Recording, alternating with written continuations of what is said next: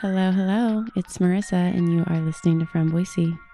Today's story is about skateboarding in Boise. I've lived here long enough that I remember when Rhodes was being redesigned. And um, just a couple weeks ago, I went to the grand opening for our new skate park, and I've been going there a little bit ever since. And it just occurred to me that the view of skating has changed again. and I kind of started to wonder what skating was like in Boise, you know, before me and before I had really a, a sense of it. So I got curious and wrote this story. So enjoy. This is skateboarding in Boise. Earlier this month, the city of Boise held a grand opening for Molenaar Skate Park. It's the fifth skate park in Boise and one of 11 skate parks in the Treasure Valley. In the past decade, Boise has built a massive regional skate park, hosted three X Games qualifiers, built a new neighborhood skate spot. And in the next decade, there's plans to build even more. It seems that the city and the community are fully on board with skateboarding. But skating in Boise wasn't always like this. When skateboards first hit the streets and sidewalks of Boise in the early 1960s, people thought it was just a fad, even a nuisance. A brief history of skateboarding in Boise. Skateboarding, or sidewalk surfing as it was called back then, started in California in the late 50s, and by the early 60s, it had made its way to Boise. Kids, teens, and adults took up the activity, and soon people of all ages were skateboarding in the streets and parks around Boise. In May of 1965, Boise City Council passed a skateboarding ordinance banning skating in the majority of Ann Morrison Park. Then Park Superintendent Gordon Bowen told the Idaho Statesman, quote, "This area, intended primarily as a place for passive recreation, has been anything but since the invasion of the skateboarders." I love that.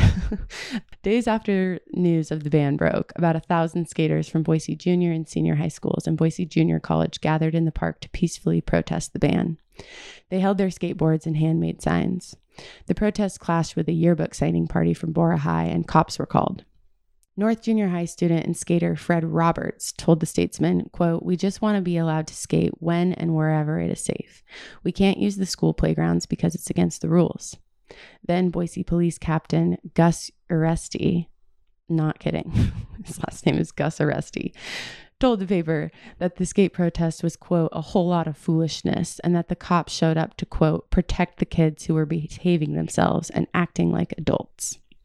A series of editorials were submitted to the statesman, making a case for and against where skateboarding should be allowed. By the 70s, Boise skateboarders were riding at Americana Skate Park, Ramp Ranch, the Tidy Bowl, which was an abandoned pool on Boise Ave, on homemade ramps and down parking garages. There was a local skate team sponsored by Budget Tapes and Records, and the debate of where to skate waged on.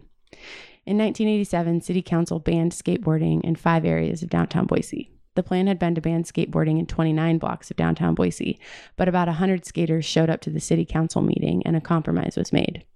As the next decade rolled around, wheels down and dismount zones were being adopted in cities from Boise to LA, and the media had taken a sudden interest in skate related injuries. Skate culture evolved in the early 90s too. Street skating, skate videos, increasingly difficult tricks, and professional skate teams were happening. And so was true in Boise building a skate scene. Lori Wright and Lori Amber opened Newt and Harold's in 1985. Originally, it was a new and used sporting goods store, but when Lori and Lori began snowboarding in 1990, they saw an opportunity to open a snowboard specific store in Boise, much like George's had done for cycling. Newt and Harold's quickly incorporated skateboards as both scenes were growing in tandem locally. For the next 30 years, Newt and Harold supported generations of Boise skaters and snowboarders. It was the place to buy gear, hang out, watch skate videos, and be a part of the local scene. Newt and Harold's had skate and snowboard teams, and they employed hundreds of skaters and snowboarders over the years. As the scene was growing, so was the need for places to skate. Glenn Rhodes, a former Ada County Highway District Commissioner, heard about business owners running off skateboarders from downtown areas. He consulted his 16 year old neighbor, who took him around to local skate spots and showed him what features skateboarders liked. In 1992, Rhodes came up with a plan for a multi use park and persuaded the county and the city to designate a site for people to skate and recreate. A 1.2 acre site was selected between 15th and 16th Streets under the I 184 connector. For the next three years, from 1993 to 1995, Rhodes worked tirelessly to fundraise, organize, and build the park. He framed the site, poured concrete, and installed fencing himself, and he coordinated all other construction. Over the next 23 years, Boise skaters would use and work on the park, adding ramps, a flat bar, a fun box, a few ledges, and a beloved brick bank. I talked to Lucas Erlebach, a local skater who grew up in Star and is now the co-owner of Push and Pour and Americana Pizza he told me quote rhodes was kind of a do-it-yourself skate park growing up we would go there and then just kind of skate around town end quote while Rhodes worked on the multi use park, a group of local skaters worked with the city of Boise to design Fort Boise Skate Park, which opened in 1999. It was the first park in Boise created specifically for skateboarding. The progress was palpable, but the tension around skateboarding remained. And in 1998, City Council went on to ban skateboarding in a 60 block area of downtown Boise. In the grand scheme, skateboarding kind of blew up in the late 90s and into the 2000s. It was the debut of the X Games, Tony Hawk's Pro Skater video game.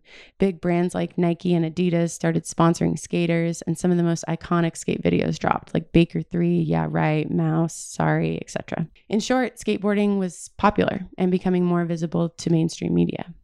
It was an important time for skateboarding in Boise, too. By this point, conversations about where people should skate have been happening for 40 plus years. There were community members and business owners on both sides of this argument, but skate supporters relentlessly worked to advocate for and legitimize skating. Plus, there was a whole generation of skaters that had grown up through all of this and were now adults that were working, living, starting families, and still skating in Boise. Paul Whitworth and Greg Coulee are part of that generation who grew up skating in Boise in the late 80s. They were involved in building Fort Boise in the late 90s and worked at Newt and Harold's for years. In 2004, Paul and Greg opened Prestige Skate Shop. They were inspired by what Lori and Lori had built with Newt and Harold's and by other local shops like Matt Allen's BBC, Boise Board Company. And they wanted to have a shop of their own. Prestige quickly became a pillar within Boise's skate scene. Paul told me, quote, in the beginning, we worked with this group of kids that were really just so focused and had these big goals. I've always said that we are just kind of like a stage, you know? We just happen to be there for people to do their thing skateboarding, and we would just help them out to do those things. End quote. For 19 years and counting, Prestige has sponsored local skaters, put out skate videos, and created community amongst generation of Boise skaters, all while advocating for more skate spots around the valley and outfitting locals and visitors with decks and gear, of course.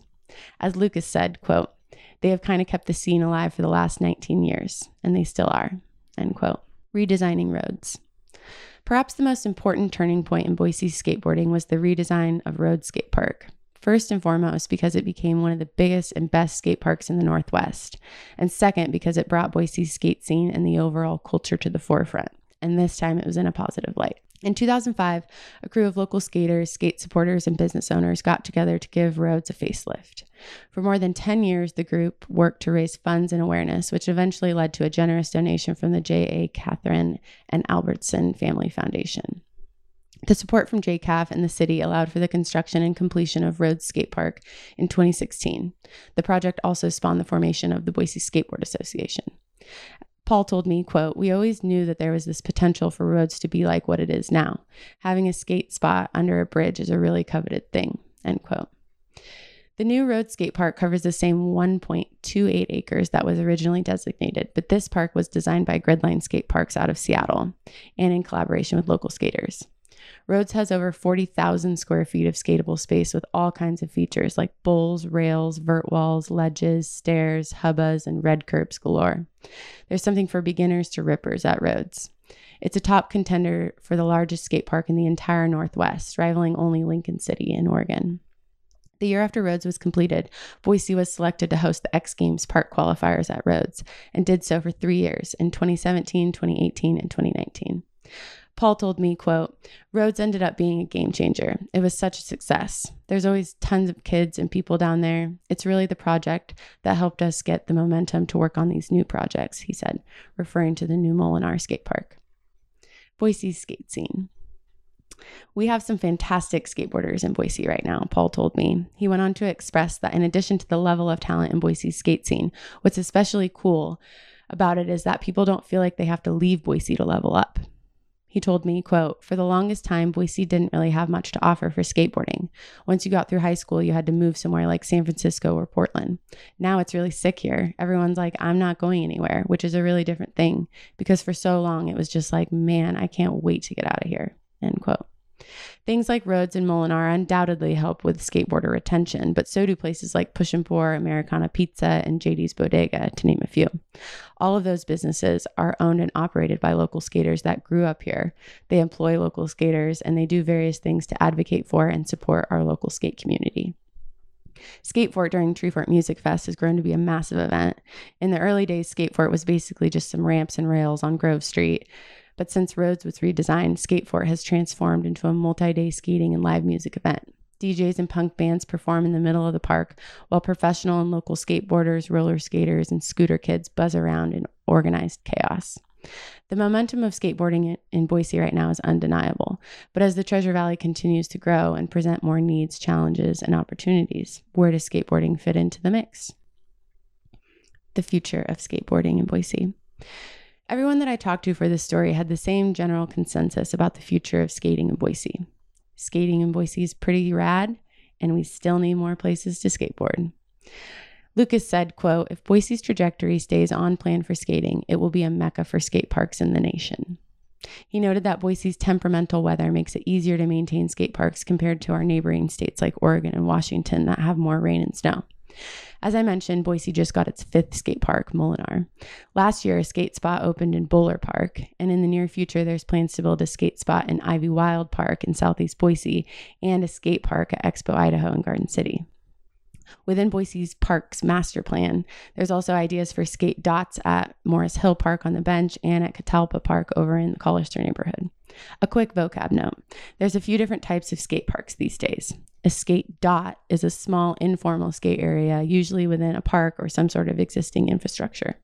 A skate spot is a small skate park, usually 3,000 square feet or smaller, and typically has one or two skate features. A skate park is bigger, those are usually over 8,000 square feet and have multiple skate features. And a regional skate park is over 20,000 square feet, so that would be like Rhodes. Okay, back to the story. The Boise Skateboard Association is on a mission to get more places to skate in neighborhoods around the valley. The BSA is run by Josh Davis, who owns JD's Bodega and helps organize Skate Skatefort, amongst many other things.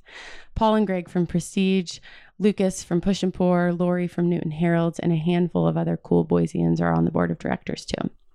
Lucas told me, quote, you have to remember that not everyone is a crazy skateboarder. We have to have the other skate parks for, you know, the little girl or the little boy that wants to learn to skate and not be so intimidated. I think that's key, having those smaller skate parks and even these neighborhood dots. It's just such a good community builder and just all around character builder, end quote. Paul and Greg echoed Lucas. The next step for Boise is smaller skate spots in neighborhoods, parks, and even schools. Paul said, quote, I want to see all the neighborhood parks have some kind of skate feature, even if it's pretty small. I would love to see that, just to maintain what's been happening now and keep things rolling, end quote. Greg brought up Camelsback Park as a great place to put a skate spot. He told me, quote, the median user group for skateboarding is maybe like 11 to 17. And in a park like camel's back there's really nothing for them. It's so unfortunate. There really isn't anything in cities catered towards that age group, end quote. Remember the 1965 skater protest in Ann Morrison Park that I mentioned earlier? What stood out to me most when reading those articles was not the changes over the last 58 years. What caught my attention more was two things that seem to have not changed. One is how we as a society treat teenagers. So often adults want teenagers to act like adults, but teenagers are fundamentally not adults. The cop responding to that protest in 1965 said that the police showed up to quote, protect the kids acting like adults. We are constantly telling teenagers what they can't do and where they can't be. Don't do this, don't do that. Yet we don't build or create any sort of space for teenagers to just be teenagers. The other thing that I realized that had not changed since 1965 skateboarding is still not allowed at schools. Why not? I'm sure it's some liability, blah, blah. But think about it. If schools had some sort of little skate feature, neighborhood kids would be all over it. It would be where kids could learn to skate without being intimidated at a bigger park like Rhodes, where they could meet other people of different ages and backgrounds. It could be where parents could teach their kids to skate. It's safe. Schools are usually smack dab in the middle of a residential area, meaning kids could get there without driving or having to rely on someone else to get them there. And schools are pretty much a ghost town all summer. So, why don't we add some little skate spots to schools? As Paul said, quote, to have something for teenage kids to do is really important. Skate parks are kind of like a playground for teenagers and grown men and women, he added with a smile. So, whether you skate or not, I think it's important to know that Boise's skate community is a key part of Boise's culture, economy, and trajectory. Will Boise become a skateboard mecca? I guess we'll have to just wait and see. If you enjoyed this story, I encourage you to check out the newsletter version too, because I've got some great photos and skate videos from people in Boise from like the 60s all the way to now. Um, it's really cool just to see the change and also I like watching skate videos. um, also in the newsletter, I have a list of all of our local skate parks and skate related businesses for you to check out. You can find the newsletter in your inbox or at fromboise.com. All right, thanks for listening.